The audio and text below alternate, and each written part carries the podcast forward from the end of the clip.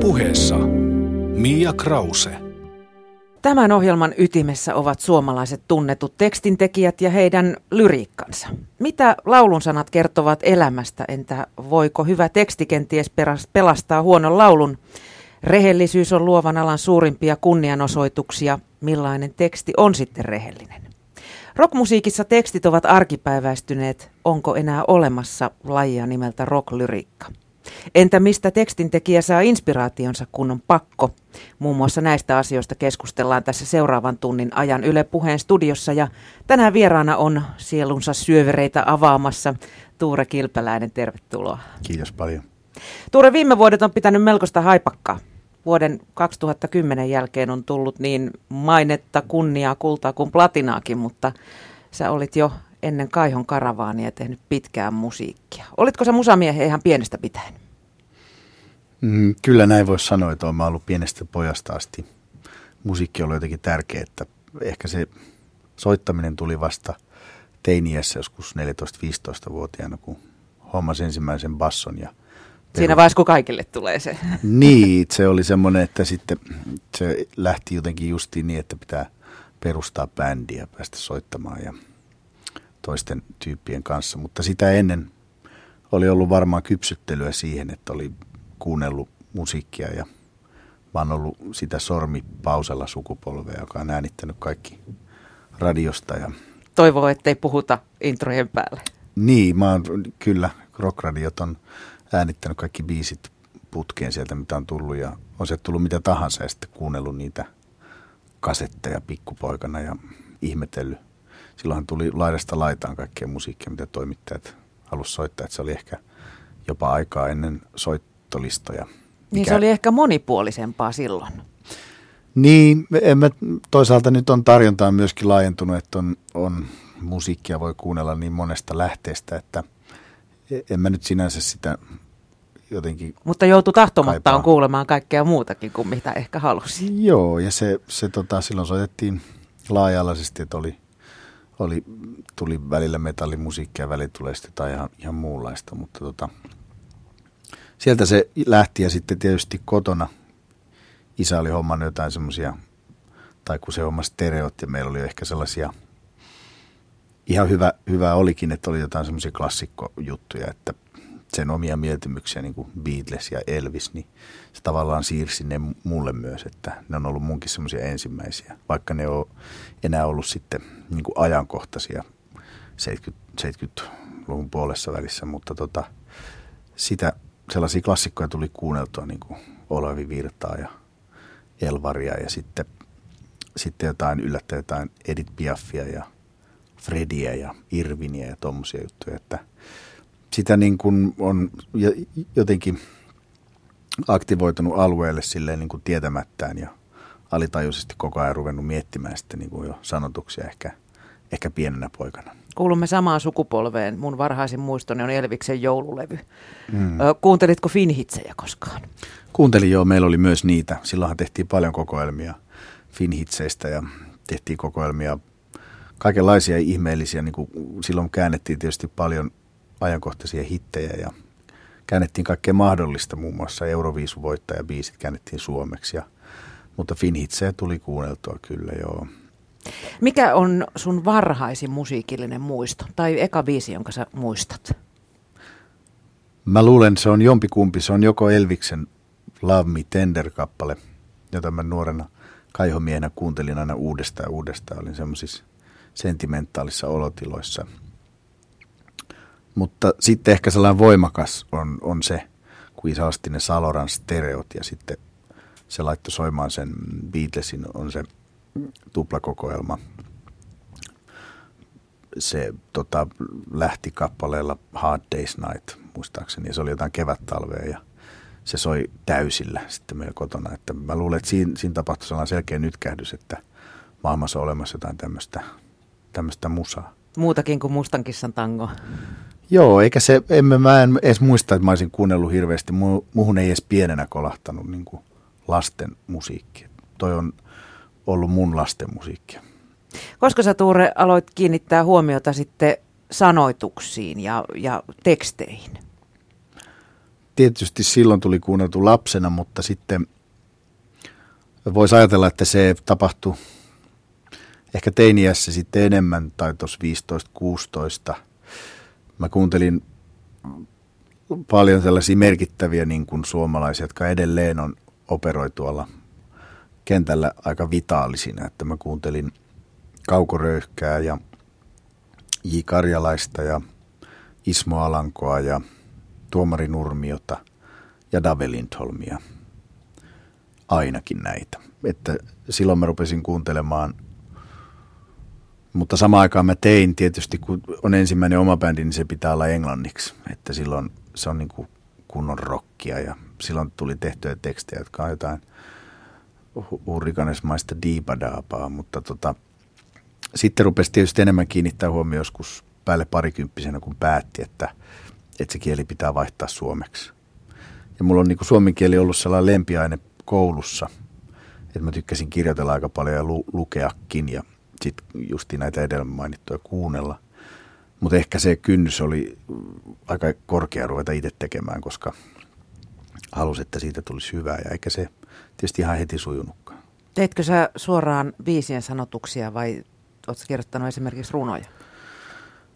No kyllä mä silloin tein varmaan aika paljon suoraan viisien sanotuksia, mutta kyllä se kirjoittaminen on vähän semmoinen, semmoinen juttu, että sitä tekee muutenkin, etenkin nykyään, että se, mm, se on ihan hyväksi havaittu metodi, että ensin kirjoittaa jonkunlaisia runoelmia tai sellaisia pi, pienoisnovelleja tai semmoisia niin ajatuksia, mikä on tavallaan semmoista, samalla tavalla kuin voi rämpytellä kitaraa, niin se on eräänlaista kielellä rämpyttelyä tai semmoista tapailua, että ettei yritä heti tunkea sitä siihen biisin formiin ja siihen rytmiin, vaan kirjoittaa ensin ajatuksia vapaasti, jota, jota tulee ja semmoisia, niin kuin se kielihän rupeaa sitten assosioimaan niin kuin eri suuntiin ja tavalla viemään itse, että se teksti alkaa tulla tuottaa itseään ja sitten voi tullakin semmoisia ajatuksia, mitä ei, mitä ei lähtökohtaisesti edes ajatellut sinne kirjoittavansa että kaikkein vaikein tilanne mun mielestä on se, että on valmis melodia, mihin pitää tunkea joku ajatus, koska sitten on ikään kuin ahtaat laatikot jo olemassa, olemassa, mihin pitää sulla niitä sanoja. Mutta silloin kun se on, kaikki on vielä semmoista niin kuin periaatteessa aavaa merta, että se kieli on, että on kirjoittanut jotain ylös, niin siinä ei ole vielä mitään melodiaa ja muuta mukana, niin siitä voi, se on semmoista niin kuin savea, josta ruveta muokkaamaan jotain näkyvää. Muusikon ura ei sun kohdalla kuitenkaan ollut ihan suoraa viivaa. Että päätänpä ruveta muusikoksi ja se on sitten siinä, ehdit kokeilla vähän muutakin siinä välissä. Mä pyrin pari kertaa lukemaan suomen kieltä, mutta en mä päässyt sinne. Se oli niin vaikeaa se, ne kokeet, se didaktiikka, että en mä jotenkin hahmottanut. Että mun, mä olin ajatellut, että se kirjoittaminen on se juttu, mutta sitten se oli jotain jotenkin ihan muuta se, mitä siellä kokeissa, että se oli pelkästään sitä syntaksia, mutta tota, sitten mä pyrin taideteolliseen kuviksen maikaksi ja pääsinkin sinne linjalle ja kävin sitä sen koulun jopa ihan loppuun asti. Välillä oli sitten kaikenlaista muuta niin kuin haahuilua ja kaikenlaista graafista suunnittelua, mutta... Kaikkea kokeiltu. Niin, mutta se on, se on ollut silleen hyvä, hyvä juttu, koska siinä tuli nähtyä niin kuin erilaisia, kaikenlaista erilaista raadantaa. Et mun mielestä niin kuin tekee sitten mitä tahansa, mutta on hyvä, että on, on kokeillut vähän läikähdellyt sinne sun tänne, että kaikki se on sitten lopulta semmoista tiettyä pääomaa. Ammatinvalinta selkiytyy siis tällaisella poissuljenta-metodilla. Hmm. Missä vaiheessa sulle sitten kirkastui, että tämä on mun juttu, tämä musiikki ja that's it? Joo, se tuli aika hitaasti, että... Tuliko se niin kuin taivaalta? No ei se tullut. Meillä oli sitten se suomenkielinen juttu oli, oli tärkeä asia, että mä tapasin ö, Rumpan lehtiilmoituksen tota, kautta kitaristi Jussi Jaakonahon, jonka kanssa me perustettiin sitten salamanteri ja silloin se oli sikäli tärkeää, että siinä alkoi ensimmäiset suomenkieliset kokeilut ja me tehtiin biisejä.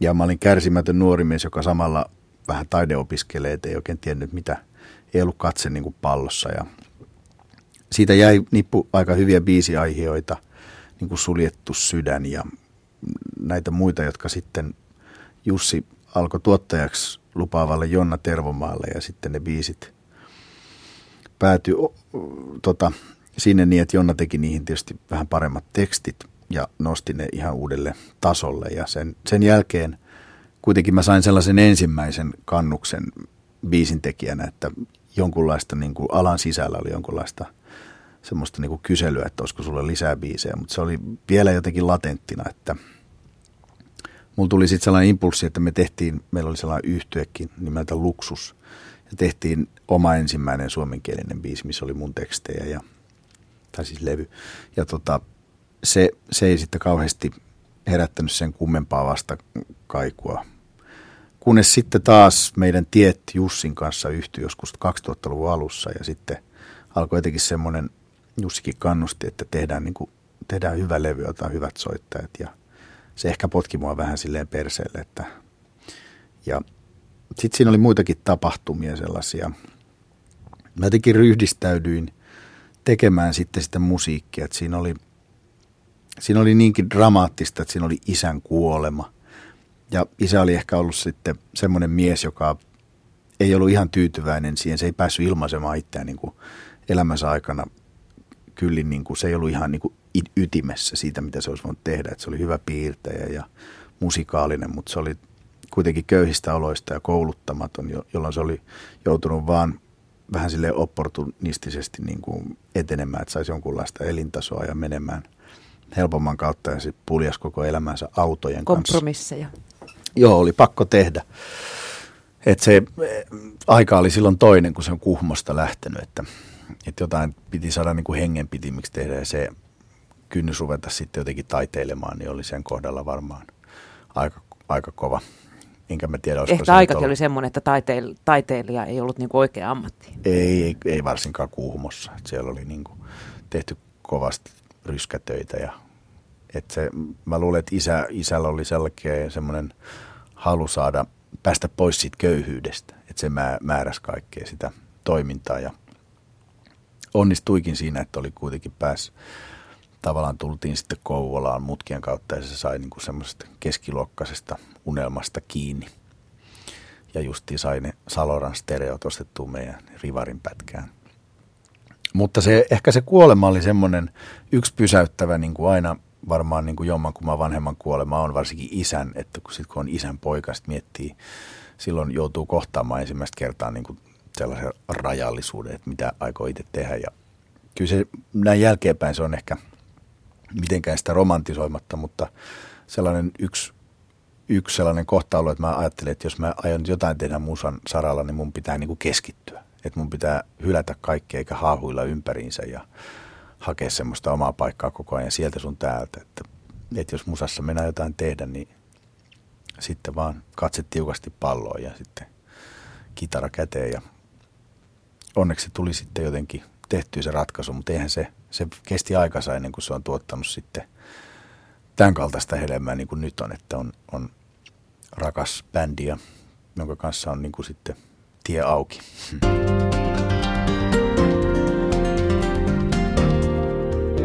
Yle puheessa Mia Krause.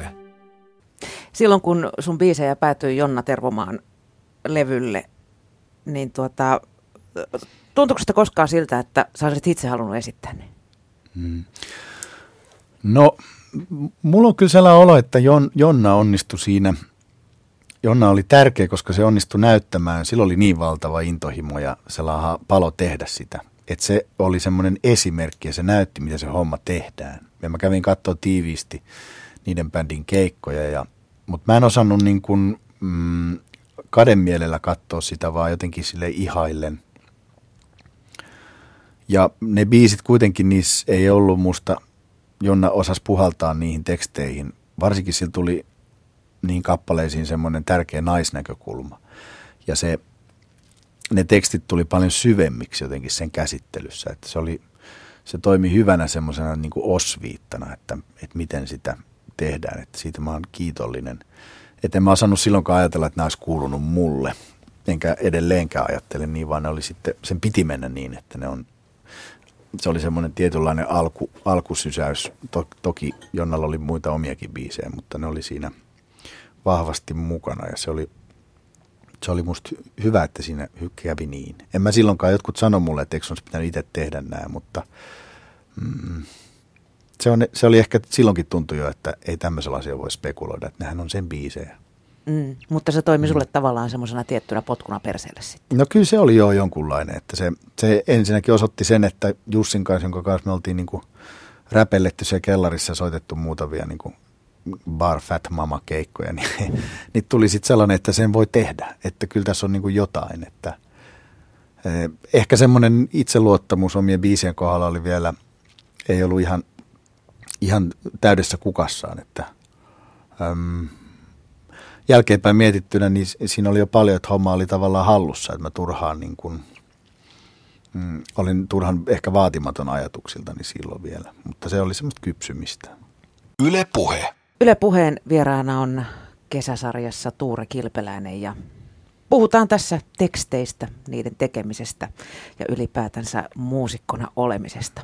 Mutta puhutaan Tuure sitten ihan siitä käytännön duunista eli tekstien tekemisestä. Miten sä sijoitat itsesi ja tekstisi esimerkiksi kirjallisuuden kentälle? Kyllä ne on oma laji sinänsä, että se on niin, se on niin sidoksissa siihen musiikkiin ja siihen musiikin rytmiin ja siihen ilmaisuun ja siihen, varsinkin siinä missä itse operoi, että se usein se asia sanotaan neljässä minuutissa tai jopa alle.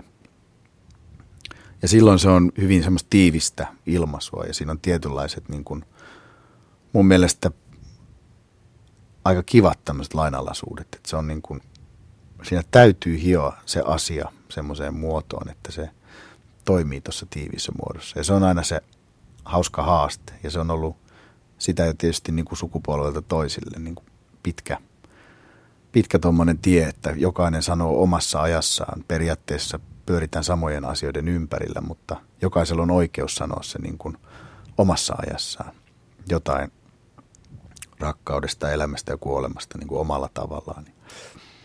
Ja se on siinä hauskaa, koska mm, niitä peruspalikoita on sitten kuitenkin aika niukalti. Jos miettii tätä musiikkia, niin se on, siinä on ne tietyt perussoinut, ja, jonka ympärillä operoidaan, mutta jotenkin tuoda semmoinen oma tuorekulma on aina hauska haaste. Ja se on niin kuin semmoinen, mm, se eroaa tietysti kirjallisuudesta siinä, että – mm, teksti jotenkin, mm, se menee suoraan semmoiseen, suoraan niin kuin rönsyilemättä. Ehkä pitää päästä aika nopeasti asian ytimeen, että se kuva pitää syntyä. Ja sen, sen laulu pitää niin kuin jotenkin mun mielestä osua ihmiseen ja se puhuttelee niin kuin kirjalli, kirjallisuus on ehkä semmoinen enemmän niin kuin, mm, lavertelevampaa ja intiimiä semmoista niin kuin sisäistä maisemaa, jota voi pikkuhiljaa punoa ja se on niin kuin puhetta ehkä ihmiseltä ihmiselle. Mutta musiikissa on myös se aspekti, että sitä esitetään. Sitä esitetään niin kuin erilaiselle yleisölle ja silloin musiikki oikeastaan vasta syntyy mun mielestä eloon.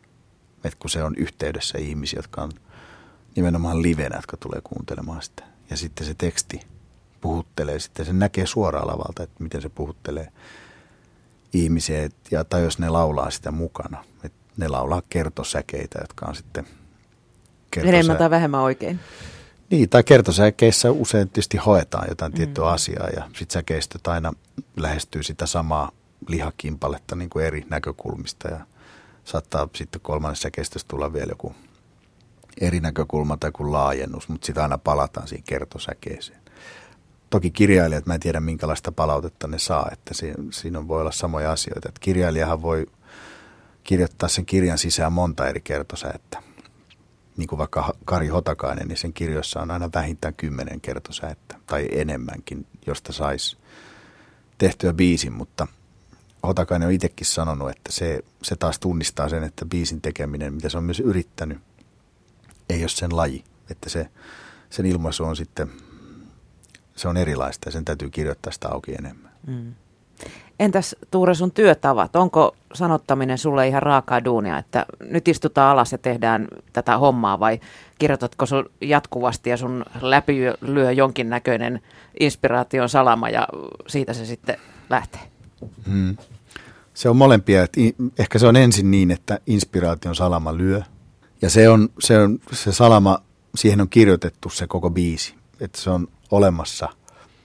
Se tulee ikään kuin, ikään kuin lähetyksenä. Se idea, se iso, iso kuva, se iso punainen lanka on jo siinä, tietää mistä se biisi kertoo. Sitten se täytyy, se, se, se ikään kuin lyödään tyhjä talo, joka täytyy sitten sisustaa, että siellä pitää olla sitten tietynlaisia kuvia, jotka tuo sen, tuo sen niin kuin maahan ja josta saa sitten kiinni, että just se kuvittaminen on sitten itse sitä työtä, mutta se on, se on mun mielestä jännittävää, koska se on, mun kohdalla se menee, menee niin, että mä ajattelen esimerkiksi säkeistöjä, mä ajattelen, mä menen semmoisiin niin paikkoihin ja sitten mä, mä niin kuin katson, että mitä siellä on, niin kuin esinemaailmaa tai sitten ihmisiä tai semmoista niin kuin, jotain aika konkreettisia asioita, jotka,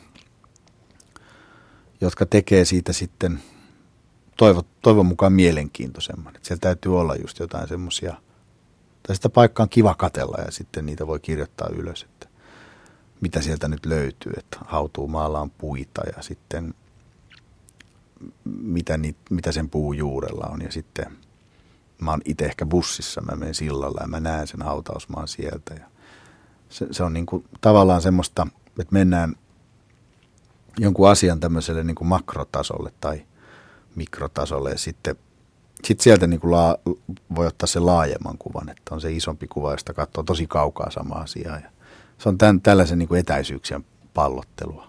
Mm. Ja semmoisia havainnointeja, mitä ehkä Tavis ei tajua tehdä. Mm, no en mä tiedä, kyllä mä luulen, että kaikilla on se. Tai ainakaan pukea sanoiksi. Niin, tai ehkä sitten kaikki ei vaan tee sitä. Mm. Se on se sellainen – se on tietyllä tapaa kuin lihas, että sit mitä enemmän sitä tekee, sitten se harjaantuu ja se käy helpommaksi. Että jos lähtee, niin kuin, ei koskaan lenkkeilyä lähtee kylmiltään, niin kyllä se aika rankkaa hommaa on. Mutta jos sitä tekee koko ajan, niin kyllä se sitten tietää, että 15 minuutin päässä alkaa hiki virrata ja sitten se homma rupeaa kulkemaan. Niin kirjoittamisessa on se sama, että osaa jo sietää sen, että tämä ei ihan heti lähde kulkemaan, mutta silloin täytyy, se kysyy niin kuin sitkeyttä. Että sitten täytyy vaan kirjoittaa. Ja mun metodi onkin just nykyään se, että, että mä rupean vaan kirjoittamaan sitten jotain. Että mä sitten kirjoittelen vapaasti enkä yritä niin kuin pakottaa sitä. Että se homma pitää jotenkin ruveta vaan virtaamaan ja sitten sit se ratkaisu löytyy. Tai sitten se antaa vähän aikaa olla ja sitten voi mennä just vaikka ihan konkreettisesti lenkille ja sitten tulee sieltä joku vastaus ja se täydentyy, mutta se tyypillisesti niissä biiseissä menee, että ensin kun tulee se, tulee se salama tai se lähetys – sitten alkaa tehdä jotain, ei se synny.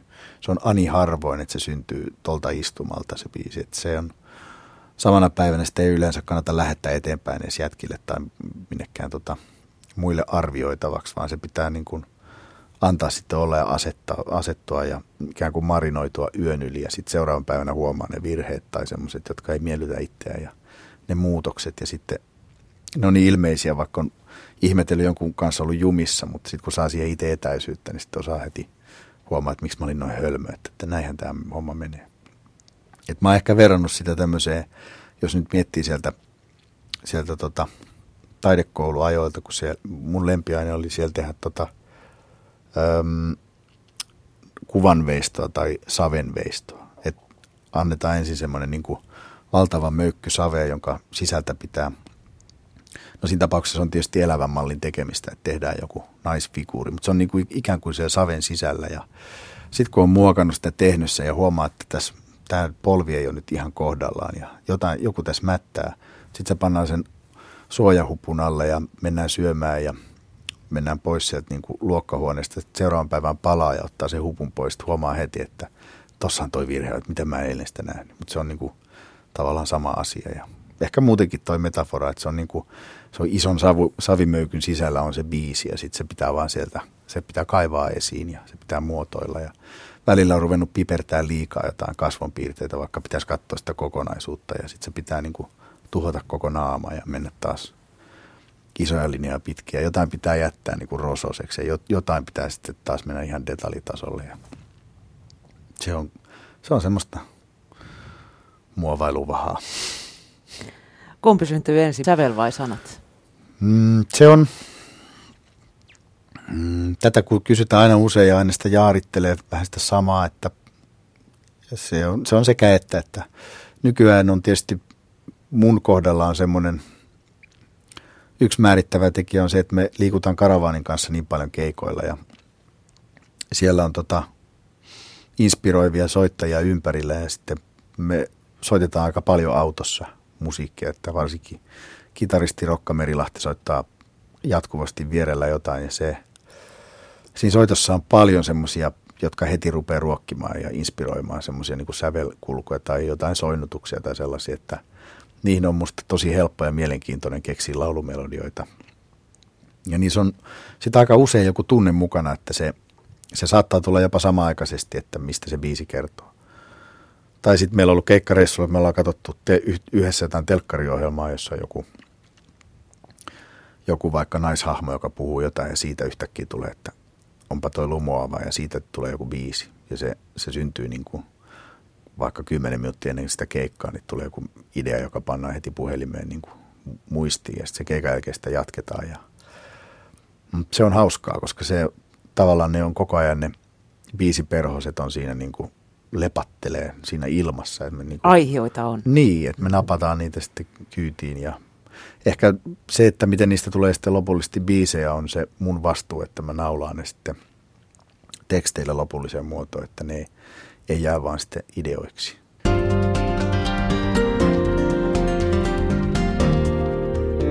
Yle puheessa Mia Krause. Tuure Kilpeläinen, millainen on hyvä teksti? Jotkut tekstithän ei toimi ollenkaan, jos ne irrotetaan siitä yhteydestä. Että ne, ne ei puolusta silloin paikkaansa, että se usein tarvii sen biisin. Jotkut on sitten ihan runoutta sieltä irrotettunakin. Ja hyviä sinänsä niin kuin jo runoina. Mutta tota, hyvä teksti on sellainen, että se, sitä voi lähestyä niin, että huono tai köykäinen teksti voi tuhota hyvänkin sävellyksen. Että se ei, se ei palvele sitä, mikä on niin kuin, mikä siinä on niin kuin siinä sävellyksen ytimessä, että saattaa olla tosi hyvä sävellys. Ja sen on huomannut, kun on itse tehnyt jonkun teksti vaikka kolme kertaa johonkin biisiin, että se tietää, että tämä ei ole vielä ihan tässä, että tämä on kyllä niin hyvä. Ja silloin se koko teksti pitää heittää niin kuin mäkeen ja palata niin kuin siihen lähtöruutuun, että tässä on jotain paljon isompaa tässä biisissä. Näin on käynyt monta kertaa. Mutta ne ei koskaan me hukkaan se kirjoitettu, se toinen idea, että se saattaa jäädä sitten löytää itsensä jostain muusta biisistä. Mutta hyvä teksti on se, että se, ei niin kuin, se on niin oleellinen osa sitä sävellystä, että se ei hyppää sieltä tai se ei jää niin kuin kaniin sen sävellyksen kanssa. Että se on, silloin se on kokonainen teos, että sitä ei osaa edes eritellä. Että se kuuluu olla niin, että sitä ei, hyvää tekstiä ei enää mieti, että miten se on tehty. Sama kuin hyvä elokuva, niin sitä ei ajattele, että miten noi tyypit näyttelee, miten tämä on duunattu ja ajaa, oli ajateltu näin tämmöinen kässäri, vaan silloin elää sitä niin kuin mukana. Eli se ei enää sitten, siinä ei maistu paperi eikä se ole niin väkisin väännetty oloinen, vaan se on kokonaisuus, joka, no voisi sanoa lyhyesti, että se hyvä teksti tai hyvä biisi menee läpi suojausten niin kuin tunnetasolle. Se iskee vaan ja sen tuntee omakseen ja silloin se on parhaimmilla. Tai paras teksti on semmoinen, että sen elää. Että se on niin kuin, se, tämä kertoo nyt musta ja se liikuttaa ja se koskettaa tai se voi, se voi saada joko nauramaan tai sitten se voi itkettää, mutta se osuu just tunnetasolle. Voiko sun mielestä hyvä teksti pelastaa huonon biisin? Joo, no niin päin se voi mennä, että ehkä huonoa biisiä ei sitten olekaan tai huonoa sävellystä, vaan se teksti, mm, biisi voi olla todella yksinkertainen, enkä mä oikeastaan näe siinä asteikolla, että onko se hyvä vai huono. Että sävellystä ei sinänsä voi edes arvioida. Jos on joku tosi yksinkertainen kolmen soinnut juttu, niin ei se niin kuin sinänsä ole vielä yhtään mitään, mutta joku teksti saattaa nostaa sen ihan, ihan uudelle levelille, uudelle tasolle. Silloin se syttyy henkeä, se on perusteltu kaikki se kolmen soinnun rytistely, mikä siinä on. Että siinä on tullut sellainen niin kuin tunnetila. Musta ilahduttava asia on ää, ähm, rytmisen musan tuleminen kentälle sille vahvasti. Ja tässä mä viittaan oikeastaan ää, ähm, sekä niin kuin reggae-juttuja ja sitten räppäreihin.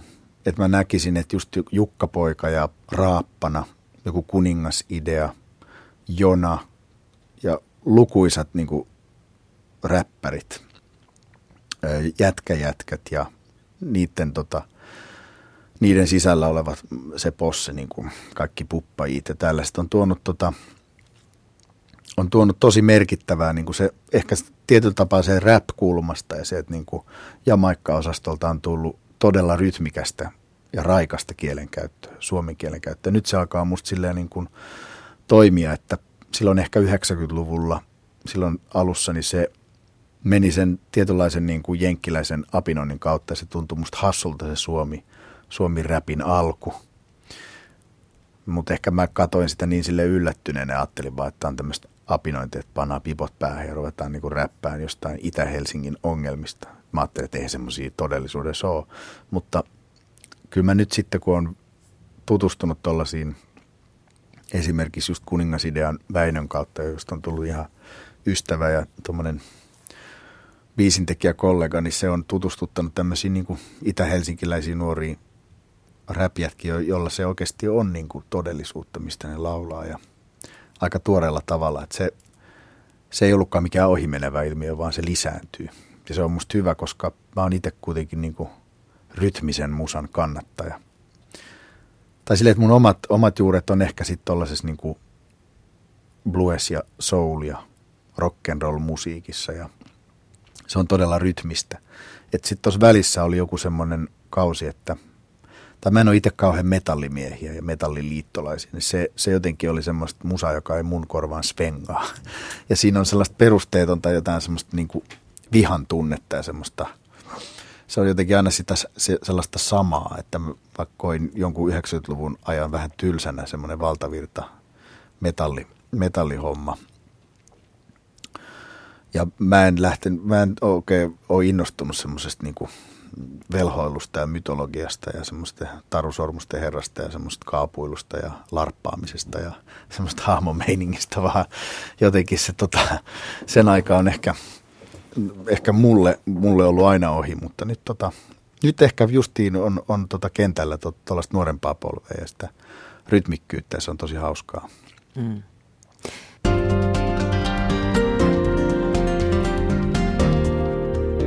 Yle puheessa Mia Krause. Miten omasta mielestä sun tekstit on vuosien varrella muuttunut, jos sä katsot vaikka mm. kymmenen vuotta taaksepäin? Joo, se on hyvä. Se onkin ihan hyvä katsoa oikeastaan just nyt, koska 2003 taisi tulla se ensimmäinen mun debyyttilevy ja nyt on sitten siitä kymmenen vuotta. Näin se muuten on. Ja kuusi levyä on tullut siinä ajassa. Niin tota, mä näkisin niin, että – mä oon jotenkin päässyt ehkä lähe, lähemmäs semmoista omaa ydinaluetta, tullut siihen ytimeen ja se tarkoittaa sitä, että no ne on ennen kaikkea ehkä rohkeampia tai piittaamattomampia sillä, että mä, en, mä oon jotenkin tappanut jonkunlaisen yliminän, joka arvioi sitä, että on, onko tämä nyt liikaa sanoa näin, voiko laulaa tällaisesta ja ei niin kuin ole itse se oma ankarin kriitikko. Ja se ehkä lähtee sitä kautta, että mä en enää mieti pätkääkään, mitä muut ajattelee, mitä mä laulan. Että se, ehkä sitä voi kutsua myös itseluottamukseksi siinä, että, tietää, tietää tavallaan, missä, missä menee. Ja mä luulen, että silloin vielä kymmenen vuotta sitten mulla oli, voisi puhua, että, että oli jonkunlaisia esikuvia tai vielä siitä nuorempana, että kun kuitenkin Suomessakin tällaisia hienoja järkälämäisiä lauluntekijöitä ja – nyt ehkä sitten se suhtautuminen on enemmän semmoista niin kuin kollegiaalisempaa, semmoista, että katsoo mielenkiinnolla, että minkälainen levy siltä Ismolta nyt tuli ja saattaa kuunnella. Ja, mutta tunnistaa sen oman äänen siellä muiden joukossa ja, tai sen oman tavan tehdä. Ja se on, ehkä se ratkaiseva on se, että on itselleen rehellinen ja jotenkin menee päin sitä, mitä pelkää, mitä, mikä hävettää – että laulaa just niistä asioista, koska silloin kun ollaan häpeän ja semmoisen pelon ja rehellisyyden ja semmoisen niin kuin intiimin alueella, niin silloin se on eniten totta. Ja sitten siitä tulee myös niin kuin yleisemmin totta, että ihmisillä on kuitenkin ihan samanlaisia ajatuksia, että ei ne ole mitään kovin, kovin erikoisia, että niistä pitää sitten laulaa, niin se musta tuntuu, että sellainen osuu. Tuleeko sinulle koskaan semmoinen tunne, kun sä luet jotain vanhaa tekstiä, että mitä ihmettä mä olen tuossa ajatellut, että mitä, mitä mä olen tällä hakenut? No joo, tulee. Ehkä se on niissä alkupään levyissä on sellaisia jotain, ainahan saattaa olla, että levyillä on jotain huteja, semmoisia, jotka ei oikein osu ja siellä on sellaisia biisejä, että se, mä kyllä ymmärrän, mitä mä oon sit hakenut, mutta se väli tulee vähän sellainen olo, että on ollut väärät perusteet. Tai semmoinen kiertely ja kaartelu asian ympärille, niin ei ole, ei ole niin kuin johtanut kauhean ytimekkäiseen ilmaisuun. Että sitä on jotenkin älyllistänyt ja sitten kaarellut ja sitten dempannut ja liihotellut sen asian ympärillä niin, että se ei varmasti jäisi kiinni jostain tunteesta tai jostain, että joku pääsee nauramaan, että ei tollasta voi vetää. Se, se on niin kuin, ky- kyllä sellaisia, ehkä, ehkä se rohkeus on just puuttunut. Tänään tekisin ehkä tämän toisin. Niin ja se on, sit, se on sen aikaista niin kuin rehellistä kuvaa minusta. Et silloin on ollut ehkä kokonaisvaltaisemmin myös semmoinen ihminen. Että on muutenkin, niin kuin, se, sehän on se heijastuma siitä, mitä, mm. mitä itse Se olit silloinen sinä. Niin, se on sikäli ihan rehellinen, että ei sitä voi irrottaa siitä eikä niihin ole enää niin kuin palaamista. Yle Puhe. Käykö koskaan niin, että tuota, sä löydät jonkun vanhan jo hylätyn tekstin ja se toimiikin sitten myöhemmin? Mm, kyllä joo. Kyllä semmoisia niin kuin, koneen kätkössä tai sitten jossain muistivihossa voi olla sellaisia. En ehkä ihan valmiita tekstejä ole, mutta semmoisia ajatuksia, joita on silloin herätellyt ja sitten se on unohtunutkin. Että sitten jälkeenpäin ehkä, ehkä tarttuu siihen, että se on, se on siellä rauhassa just muhinut ja versonut niin kuin kasvanut siihen mittaan tai itse on kasvanut siihen mittaan, että nyt siihen voi tarttua ja ymmärtää paremmin, että mistä, mistä kirjoittaa. Mm. On se mahdollista, joo. Tai että se sopiikin jollekin muulle. No joo, miksei niinkin. Se on nykyään vähän harvinaisempaa, että mä oon sitten tietysti ehkä siitä syystä, että karavaani sykkii niin voimakkaasti, niin sitten on jäänyt se kirjoittaminen muille vähän, vähän vähemmälle, joka on toisaalta mm, ehkä pikkasen sääli, koska se, mä väittäisin, että se tekee hyvää kirjoittaa just jollekin toiselle ikään kuin asettautua jonkun toisen nahkoihin. Että se raikastaa, että se on, se on vähän niin kuin semmoisia suolapulsseja Itämereen, että se avartaa omiakin ajatuksia. Ja se, se oli mulle semmoinen tärkeä vaihe silloin, kun mä olin tehnyt niitä omia soololevyjä, että mä tein, rupesin tekemään muille ja entistä, entistä enemmän. Sitten mä huomasin, että ne biisit menestyy paremmin, jota muut laulaa.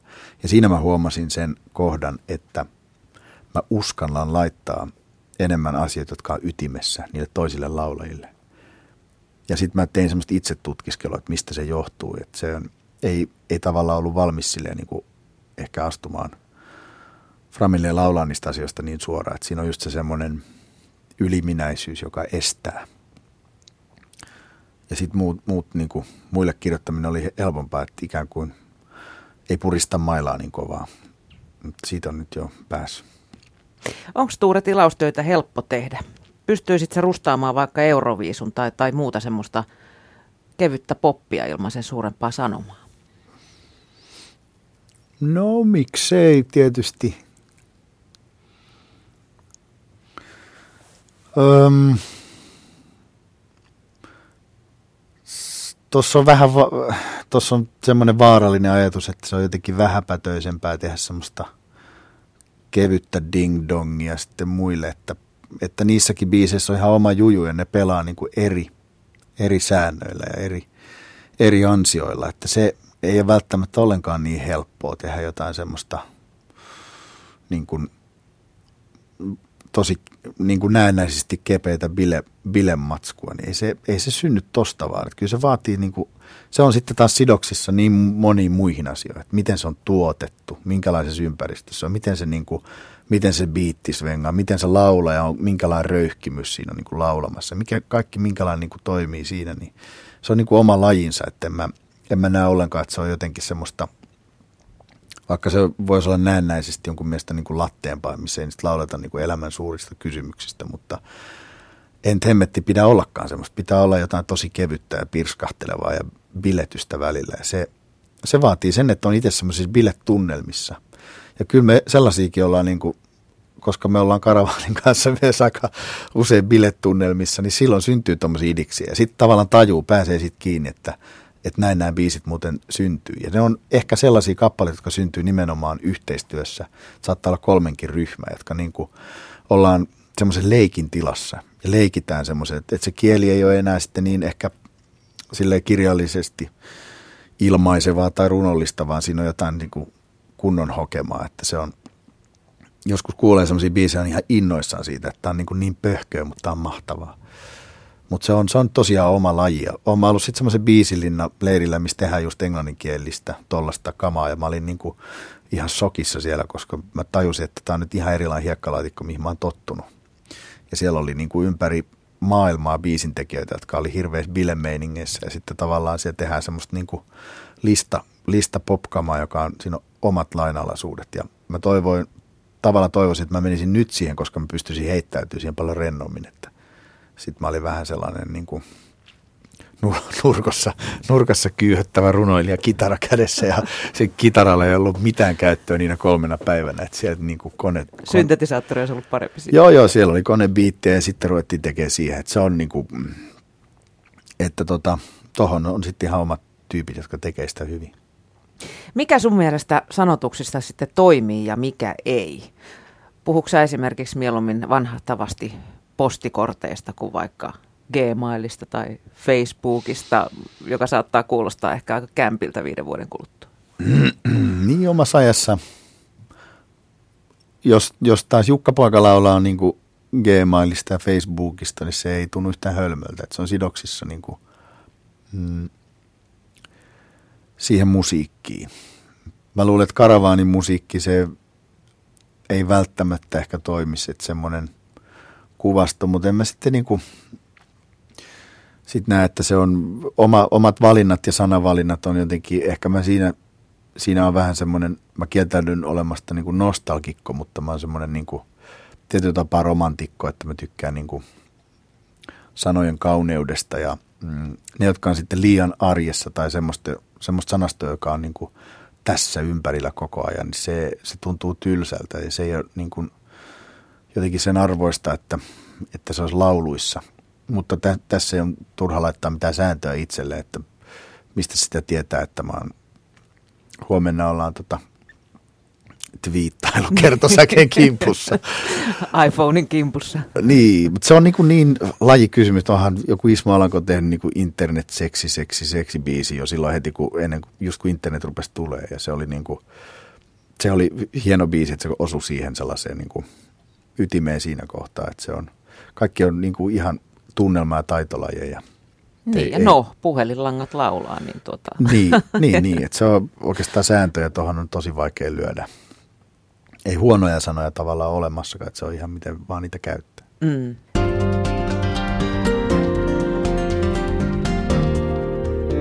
Yle puheessa Mia Krause. Yle puheen illan ytimessä ovat tänäänkin siis suomalaiset tunnetut tekstintekijät ja heidän lyriikkansa ja tänään vieraana on Tuuri Kilpeläinen. Sä oot tehnyt paljon tekstejä myös muille, kuten tuli tuossa jo mainittua. Tuota, miten Suomessa tämä muille sanottaminen toimii? Onko meillä joku mystinen sanoitusagentuuri, jonne soitetaan ja sanotaan, että tämä tarvisi nyt tällaisen biisin tai tällaiset sanat? Mm, siinä ei ole mystiikkaa. Semmoinen on tietysti olemassa, kun on pitkään mäkin ollut tota, jotenkin tuntenut ihmisiä, jotka pörrää tuossa musiikkialalla. Ja se on sitten kuitenkin suhteellisen mm, pieni se otanta. Tai ne ihmiset, jotka siellä on, niin ne on helposti, sitten tämä on, Suomi on semmoinen iso hiekkalaatikko, että sitäkin tuntee ihmisiä, jotka toimii vaikka levyyhtiöissä. Tai jos nyt miettii meidän artisteja, niin kyllä ne on aika aika tuttuja sitten. Ja mun kohdalla se on mennyt niin, että mä oon ollut itse aktiivinen sitten. Mä oon innostunut vaikka jostain,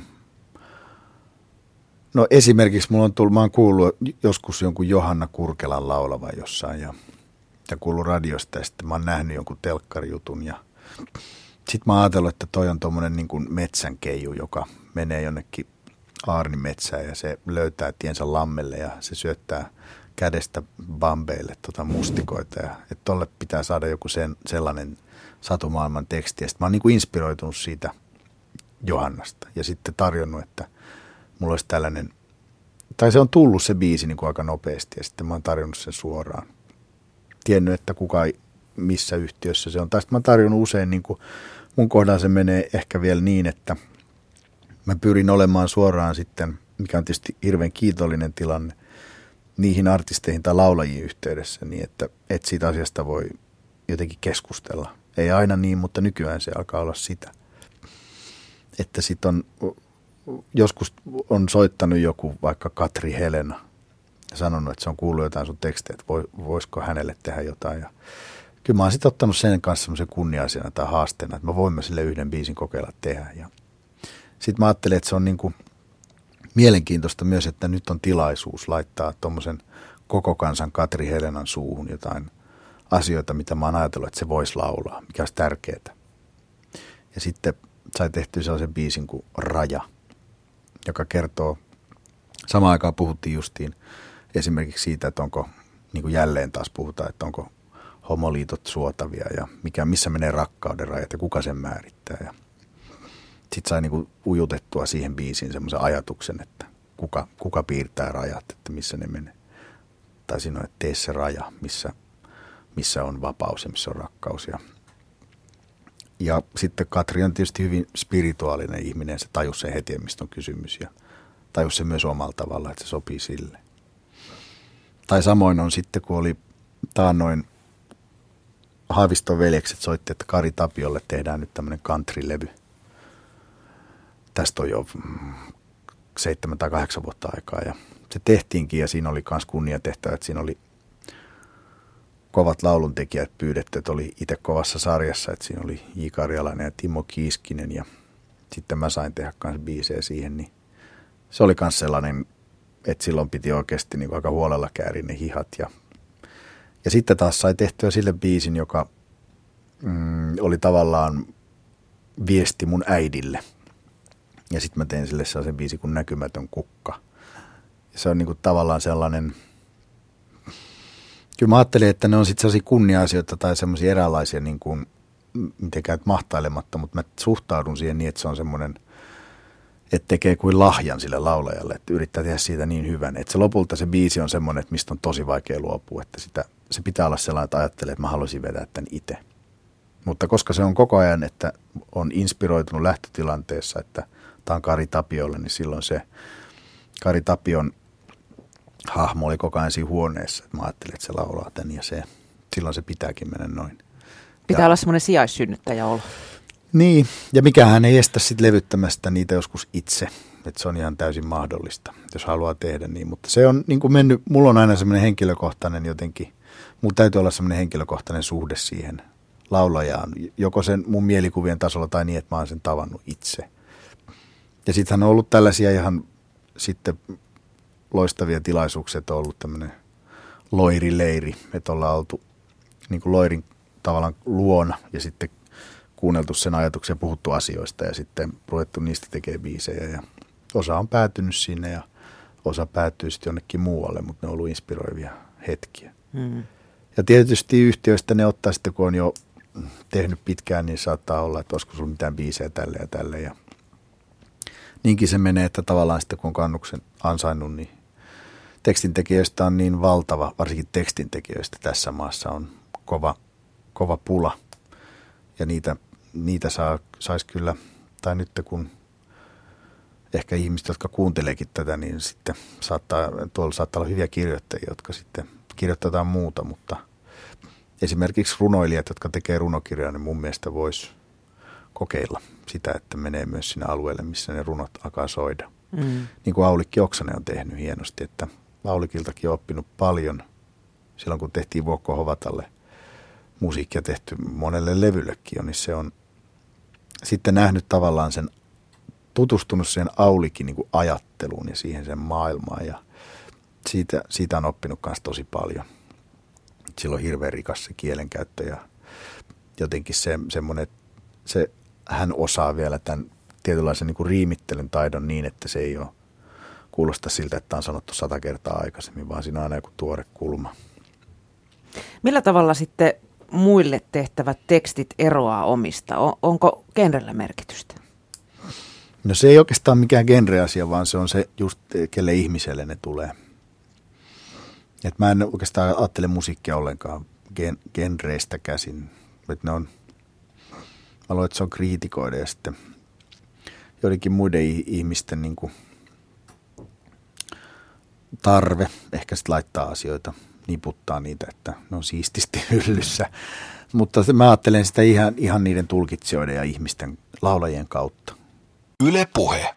Yle Puheen vieraana on Tuure Kilpeläinen ja sanoitusten lyriikoiden parissa liikutaan. Tota, rokin yhteydessä muistetaan aina puhua rehellisyydestä. Ja mä oon jostain mm. syystä ihmetellyt, että miksi rock on jotenkin rehellisempää kuin vaikkapa kevyt pop? Mikä sitä tekee rehellistä? Vai onko se kieli vai eikö pop-sanotukset ole rehellisiä vai onko se vain jonkinlainen myytti?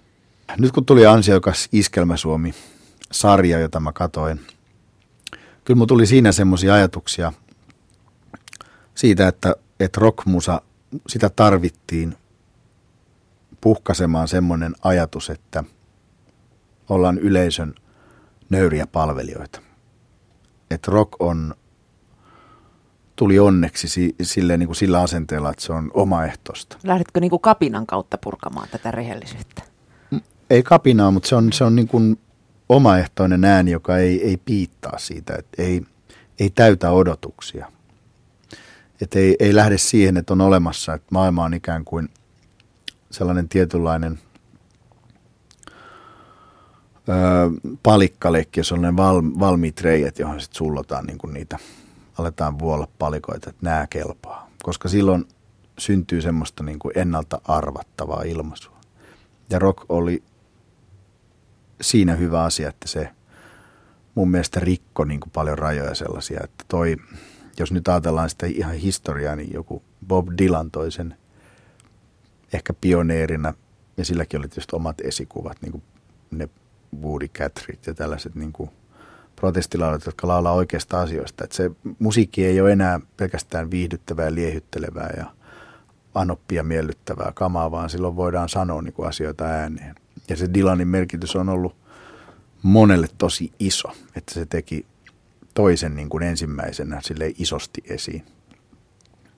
Tietysti oli ihan Elvikset ja rock'n'roll ja muuta, mutta se oli just sitä ehkä sitä bailupuolta enemmän.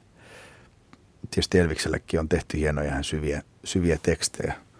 Mutta se just 60-70-luvulla se, se tapahtui, että tuli niin kuin vakavasti otettavaa lyriikkaa mukaan ja se, sillä tiellähän sitä edelleen ollaan, että on rinnakkain mun mielestä edelleen se, että ilmaistaan niin kuin sellaisia asioita, jotka on ajassa tai jotka on vaikka poliittisia tai muuten merkittäviä tai sen niin kuin oman henkilökohtaisesti merkittäviä juttuja, niin kuin runoilija nyt sitten itseään ilmaisee. Tai sitten on sellaista musiikkia, joka on niin kuin, sitä täytyy olla vain sanat, jotta se on jotain vaikka tanssimusiikkia, että sillä oletaan niistä samoista turvallista asioista, jotka ei häiritse. Ja molemmilla on, niin kuin, niillä on oma substanssi ihan täysin.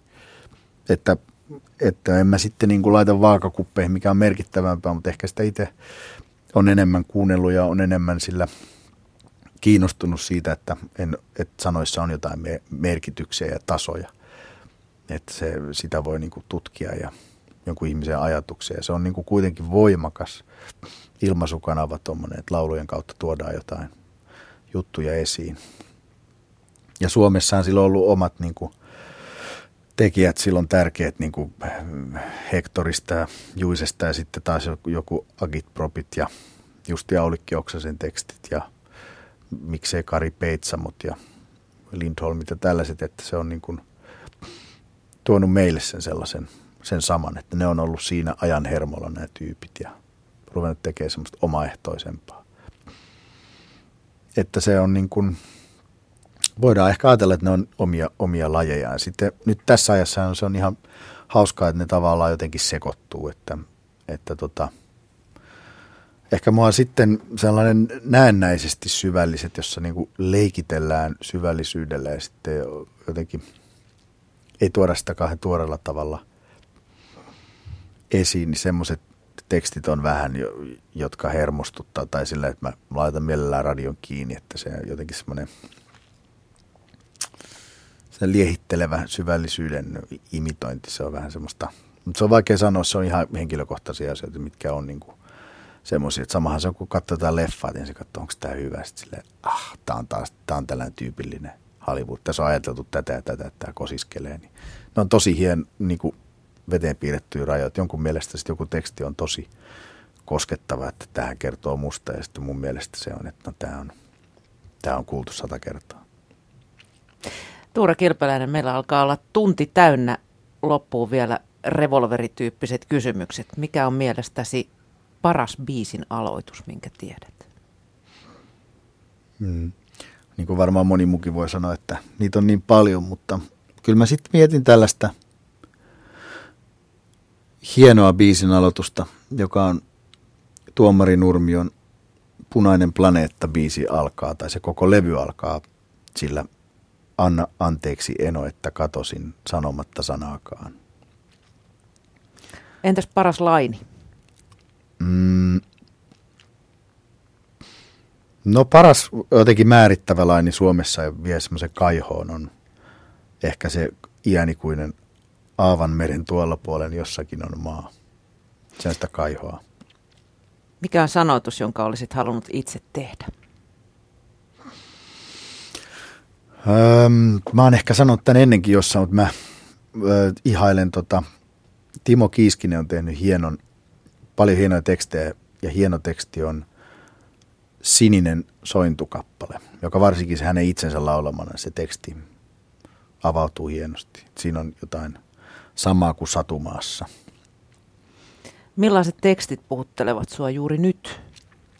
Mm, mua puhuttelee tekstit mm, oikeastaan aika lailla ne samat, mitkä on aina, että se riippuu niin päivästä. Et se, jos tulee radiosta joku tai mä menen katsomaan, vaikka kävin katsomaan Raappanan keikkaa, niin sitten se kolahtaa ja sitten se on juuri sillä hetkellä siihen mielentilaan kovin juttu mielentilahan vaihtelee niin kuin viikonpäivien ja hetkien mukaan niin paljon, että onneksi on hyvin erilaista musiikkia, joka aina sopii siihen. Mikä on sinun mielestäsi paras oma tekstisi?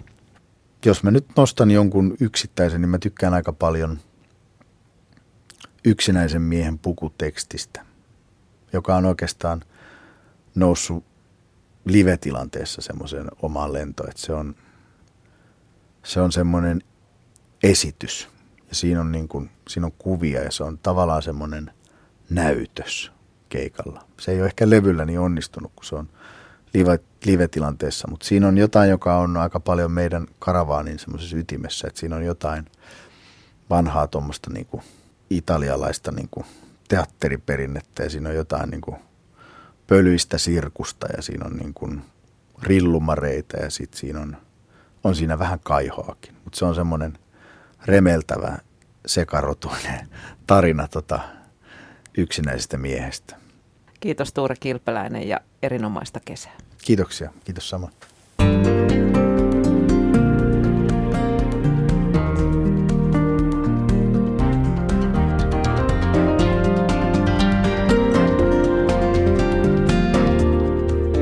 Yle puheessa Mia Krause.